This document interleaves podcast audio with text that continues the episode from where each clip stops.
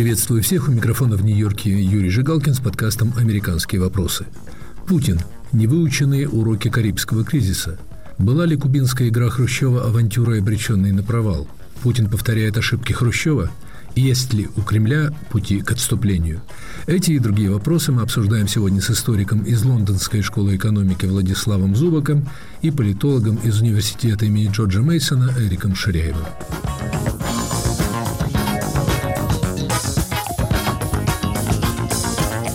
Поводом для разговора стала статья Владислава Зубака и Сергея Радченко в журнале Foreign Affairs, в которой они обнародуют недавно рассекреченные материалы из российских архивов, посвященные операции «Анадырь», установке по указу Никиты Хрущева советских ядерных ракет на Кубе в 1962 году – этот эпизод, получивший название «Карибский» или «Кубинский ракетный кризис», известен историкам в подробностях, однако новые документы добавляют яркие детали, подчеркивающие, как пишут авторы, что решение, чреватое ядерной войной, в действительности было плохо продуманной рискованной игрой, успех которой зависел от невероятной удачи.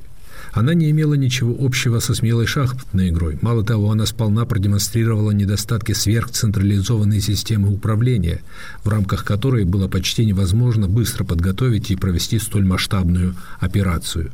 Эти документы приобретают особый резонанс, когда в Кремле находится лидер, ведущий рискованную внешнеполитическую игру на фоне угрозы ядерной войны, пишут авторы – как говорит Владислав Зубок, теперь, как и тогда, в процессе принятия решений в Кремле доминируют эмоции, высокомерие и чувство унижения. Абсолютно понятно, ради чего он начал. И, собственно говоря, вся идея послать ракеты. До этого Советский Союз не посылал ракеты. За пределы своей территории был один никому неизвестный случай, который раскопал один немецкий ученый. Советские ракеты были расквартированы в ГДР в разгар Берлинского кризиса в 1959 году, но никто об этом не знал, и они также тихо уехали из ГДР в году так вот в 60-м. Поэтому это, вообще-то говоря, исключительный случай, и он, безусловно, связан с Кубой.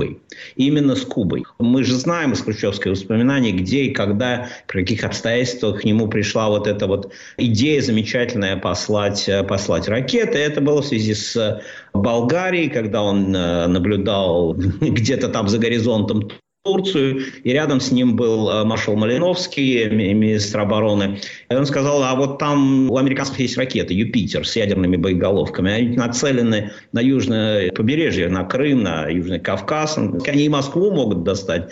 И, в общем, даже сказал ему, за сколько минут они до Москвы долетят. И вот э, в связи с этим у Хрущева возникла такая идея. Ну, собственно говоря, единственный способ спасти Кубу от американского вторжения – это установить там ракеты. Да, реакция американцев непредсказуема, но, собственно, почему мы терпим вот эти американские ракеты в Турции, там, в Италии, еще где-то, а американцы не проглотят этого. И вот, вот эта смесь а, того, что он был убежден, что Кубу можно потерять в 1962 году, а Кубу реально можно было потерять, и тут Хрущев не был каким-то, знаете, оторванным от земли человеком. Ведь, собственно говоря, вторжение на Кубу состоялось.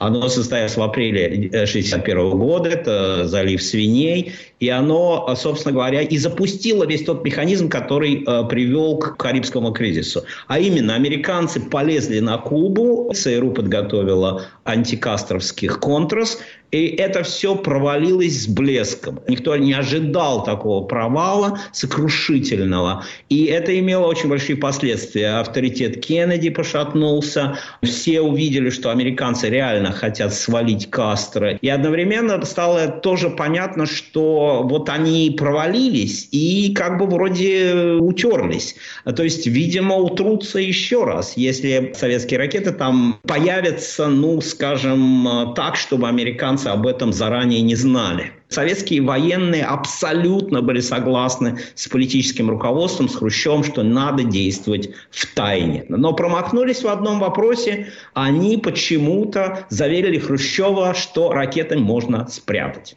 Используя пальмы, курьез с пальмами, он просто был феерический. Хрущев не ожидал, что американцы откроют эти ракеты преждевременно. Он был абсолютно к этому не готов. Он даже не, не знал, что, как объяснить это своим коллегам и что дальше делать. Иными словами, вся эта затея с тайным размещением ядерных ракет на Кубе, начатая по прихоти Хрущева, была авантюрой Кремля. Отправить на другой конец Земли под носом американцев в 90 милях от Флориды – это авантюра. Ожидать, что американцы эти ракеты не засекут, это тоже авантюра. И в конечном счете мы до сих пор не знаем с точностью, вот какой был у Хрущева план, собственно, как он собирался объявить Кеннеди о том, что вот э, теперь Куба под протекцией, под защитой Советского Союза. Вообще это все страшно не продумано, страшно не, не, не прописано, я бы так сказал, за исключением военных. Военные отдали честь, и буквально через три дня после того, как Хрущев рассказал им о вот такой задумке защитить Кубу, они за три дня составили подробный план на многих страницах, где уже все было в, в черне, ну, достаточно детально прописано. Вот военные готовились к этой авантюре абсолютно серьезно, с абсолютным, так сказать, своим штабистским рвением. Из обнаруженных вами документов, насколько я понимаю, следует, что в кремлевском руководстве совершенно не представляли, какой может быть реакция Вашингтона. То есть, предпринимая шаг, который мог привести к ядерной войне, Хрущев и его соратники не понимали, во что они ввязываются они не пытались даже поговорить о том, какая возможная будет реакция Соединенных Штатов. Ведь имеется несколько там таких намеков, что когда Хрущев приехал из Болгарии с этой идеей, он, во-первых, поговорил с военными, военные сказали, отлично, все сделаем прекрасно на Совете обороны, а потом было совещание в президиуме, где, собственно, Хрущев всех заставил поставить свою подпись уже над, под этим готовым решением.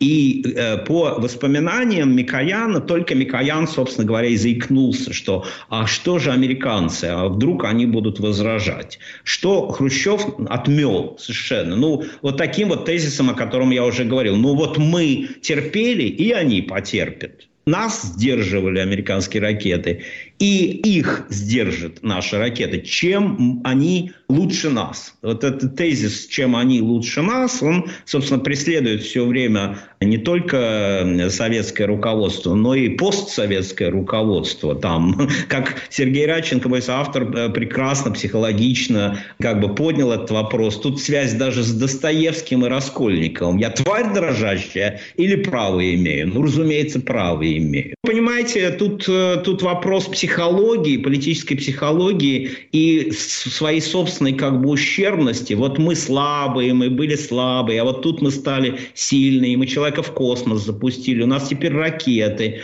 и мы можем это сделать. Все это перехлестнулось, понимаете? С одной стороны, Хрущев э, считал и убеждал всех, что да, американцы проглотят. А с другой стороны, понимаете, чтобы это сделать открыто, нет. Потому что понимал, что реально американцы сильны, и они, то, что позволено американцам, даже с точки зрения международного права, не может себе позволить Советский Союз. Не может, потому что он слабее.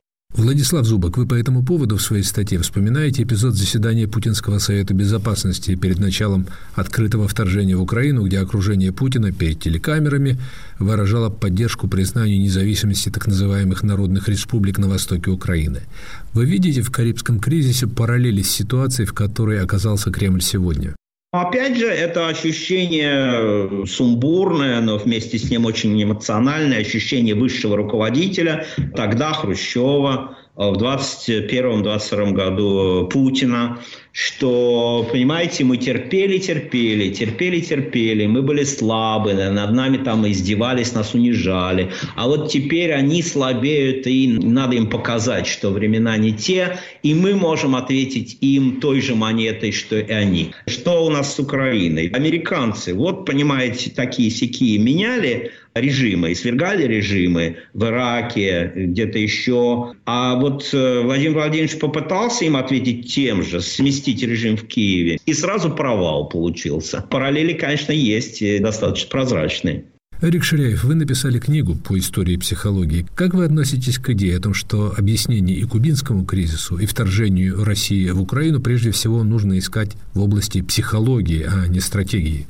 Самое сложное в психологии и в политической психологии в особенности – это объяснить мотивы лидеров, потому что мы не можем объяснить наши собственные мотивы. Очень часто не можем объяснить. Тем не менее, наверное, судя по литературе и по тем экспериментальным данным, которые имеются в политической психологии, в психологии, есть такая тенденция, как Владислав сказал правильно, создать видимость паритетов, которого нет это черта не только политических лидеров, э, черта на нас. Мы хотим в некоторых ситуациях показать видимость, что мы так же, как они. Мы не лыком шиты. Если вы можете сделать, мы так можем сделать. Повторю еще раз. Создать в стратегическом и в плане политическом паритет, которого, которого не было. Даже, может быть, блефануть в какой-то степени. Такая ситуация создается, когда мы можем делать так же, как они могут, могут сделать. Почему они могут, а мы не можем такое сделать?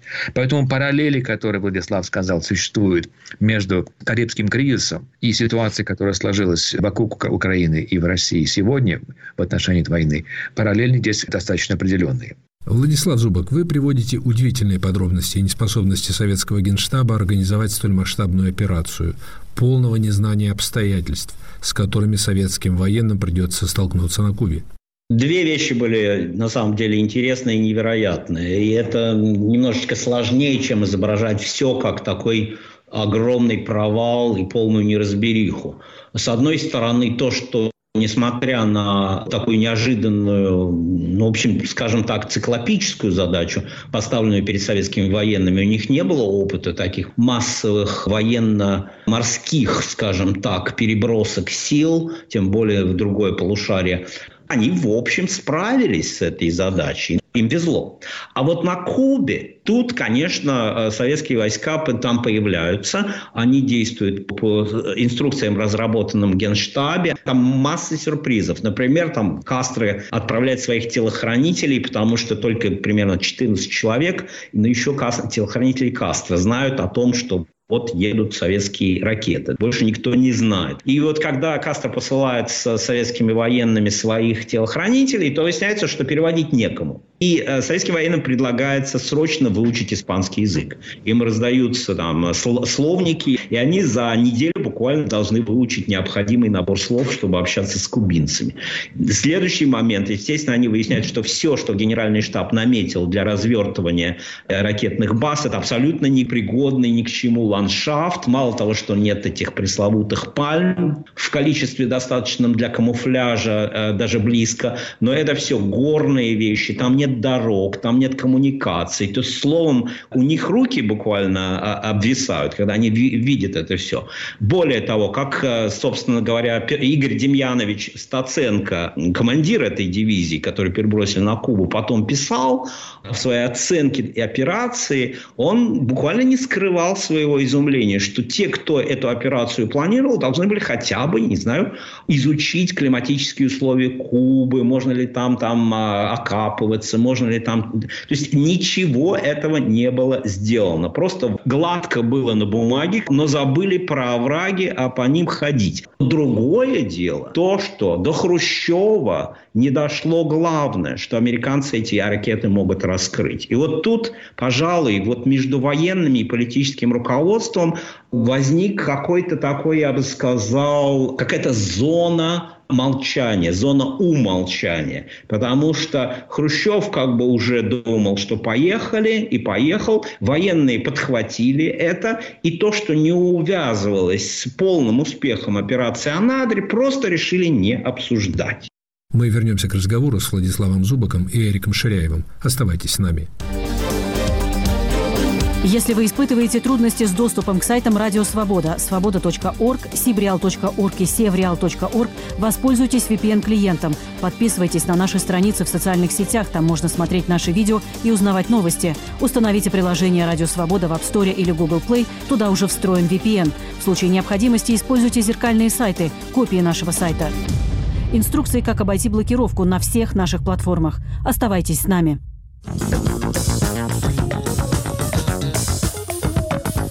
У микрофона в Нью-Йорке Юрий Жигалкин с подкастом «Американские вопросы». Путин. Невыученные уроки Карибского кризиса. Мои сегодняшние собеседники Владислав Зубок и Эрик Ширяев.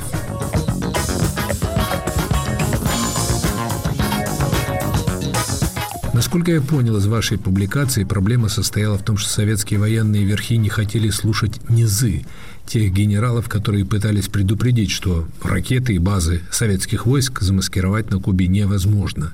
От низов требовали действовать по инструкции, утвержденной сверху. Генерал Иса Плиев, который командовал группой кубинских войск, мало того, что он там кавалерист и не, не был связан с ракетами, но он все равно понял, что дело, конечно, очень серьезное и пытался довести это до генштаба. Но вот между высшими руководителями генштабами, между маршалом Матвеем Захаровым, Малиновским и Бирюзовым, начальником всех ракетных войск стратегического значения, вот этой тройкой и Хрущевым возникла действительно какая-то зона необсуждаемости. И еще одно актуальное наблюдение, касающееся надежд некоторых комментаторов на то, что российские военные не допустят использования Кремлем ядерного оружия, заключается в том, что из ваших документов следует, что советские военные на Кубе были готовы воевать с Америкой. Они сбили американский разведывательный самолет У-2, и их остановил, по сути, Хрущев. Абсолютно готово. И э, тут один момент, э, связанный с, э, скажем так, с историей ядерного века очень важен. Ведь до Карибского кризиса военные с обеих сторон, ну, советские военные, американские военные, вполне готовились к ядерной войне. И советские военные на Кубе были уверены, что американцы нападут, и если они нападут, то они были готовы дать отпор.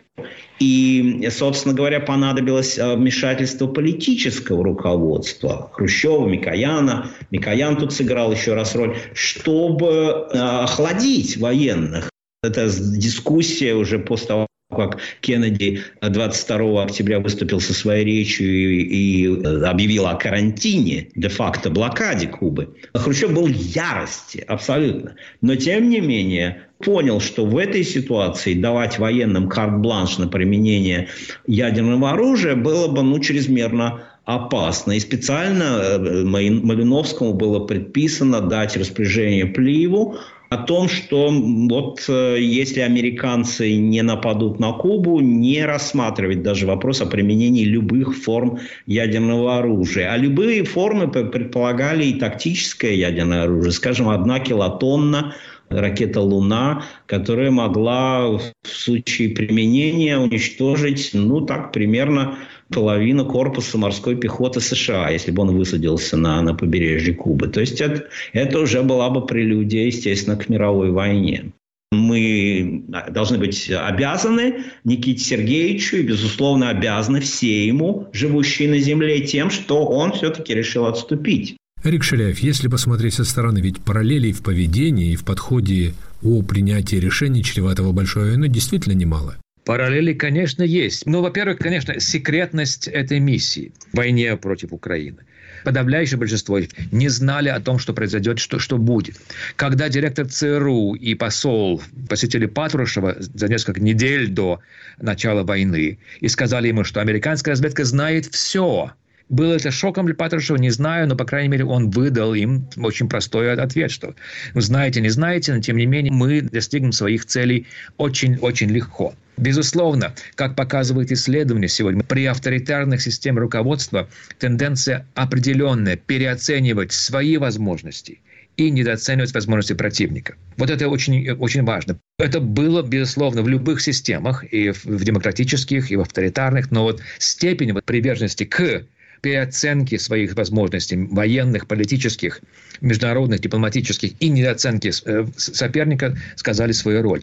Э, как Владислав сказал правильно, сказать, Хрущев не ожидал, что так быстро будет все это раскрыто не, не знал, не имел плана действия по поводу действий э, США. То же самое происходит в Украине. Командование не имело плана «Б». План «А» был простой. Три дня Киев, два дня Харьков, Зеленский в Польше или убит, новое правительство. Все, Запад проглотил эту пилюлю, подавился и пошел заниматься своими декадентскими делами. Как полагается, закатывающему Западу все будет достигнуто очень быстро. Ну, естественно, российская авось. Я не буду говорить о военных аспектах, говорю о психологических аспектах. Идея, которая запала Путину в его сознание, и об этом хорошо Пугачев говорил, его бывший советник и помощник в какой-то степени. Путин оказался очень-очень э, озабочен Украиной.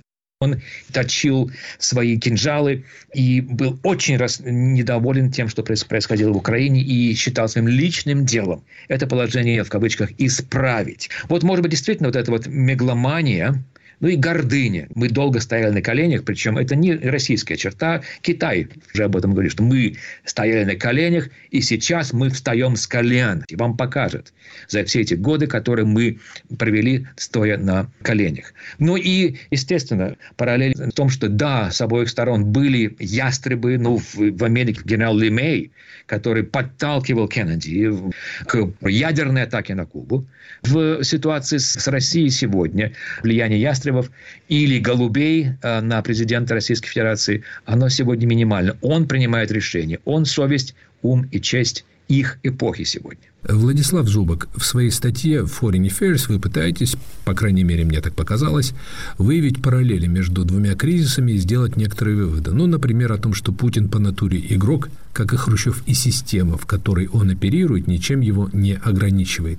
Когда Хрущев осознал, что его игра провалилась, он отступил, найдя в Кеннеди осторожного партнера, готового к компромиссу.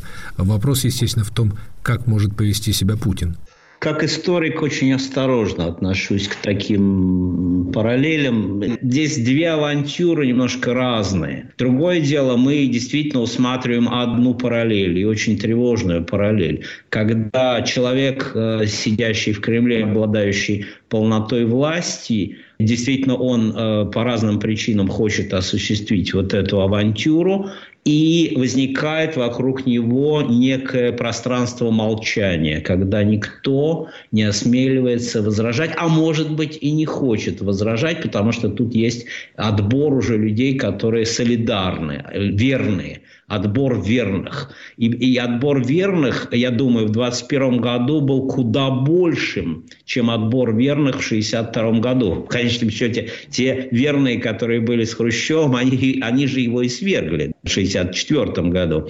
А те, кто окружает Путина, пока ну, мы не будем гадать, что там дальше будет. Но, честно говоря, у меня огромные сомнения в том, что они вообще-то способны на какие-то самостоятельные действия. Вы заканчиваете статью, в общем, критикой тех в России и на Западе, кто говорит о необходимости решительного поражения Кремля.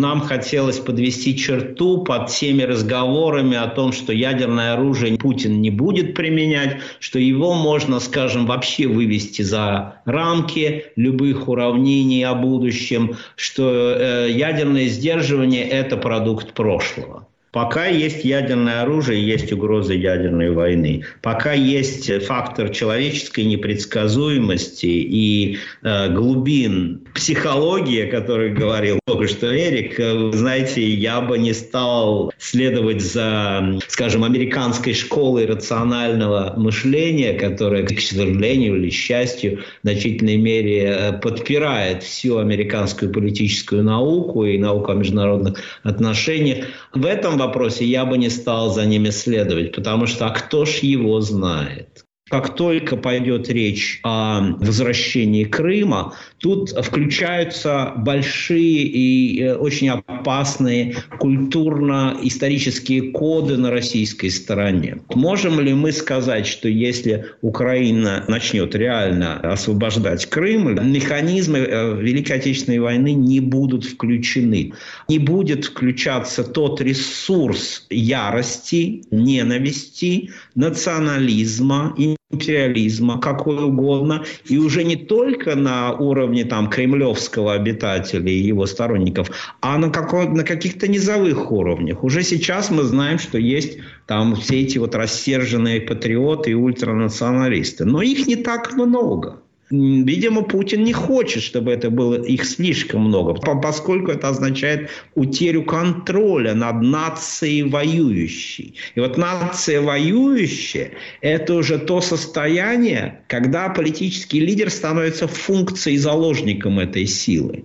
В данном случае хотим ли мы, чтобы под лозунгами лишить Россию возможности нападать на других соседей когда-либо и что-либо, под этим соусом этой риторики медведь был бы реально разбужен. Может быть, мои опасения чрезмерные. Другие люди думают о ядерном оружии, может быть, о затяжной войне, которая может истощить обе силы. Я думаю, вот скорее о том, будет ли разбужен русский медведь.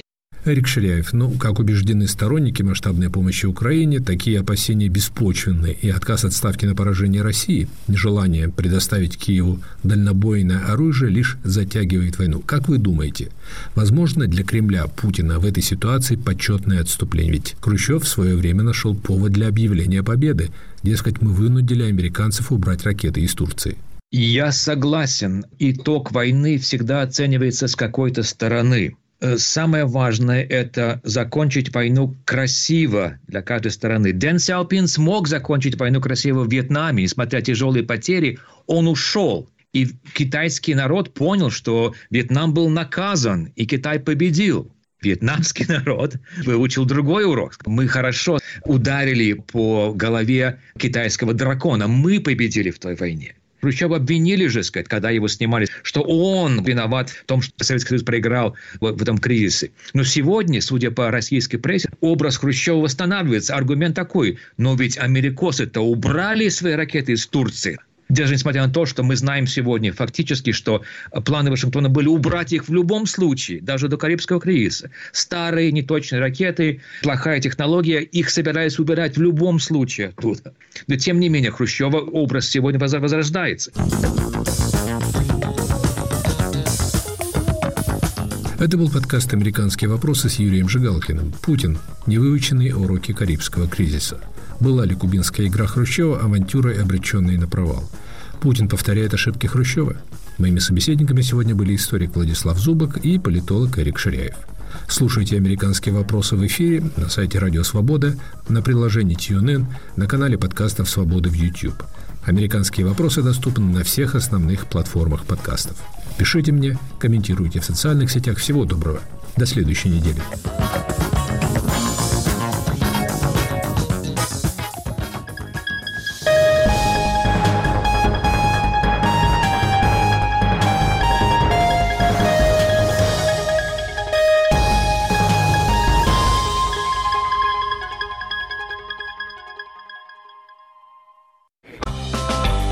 Мое почтение, друзья.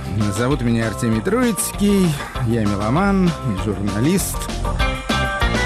Музыка на свободе – это результат моей тщательной селекции талантливой и небанальной музыки самых разных стилей, разных времен и разных континентов. Программа впервые выходит в эфир вечером в субботу, 20 часов 5 минут. Слушайте и не переключайтесь.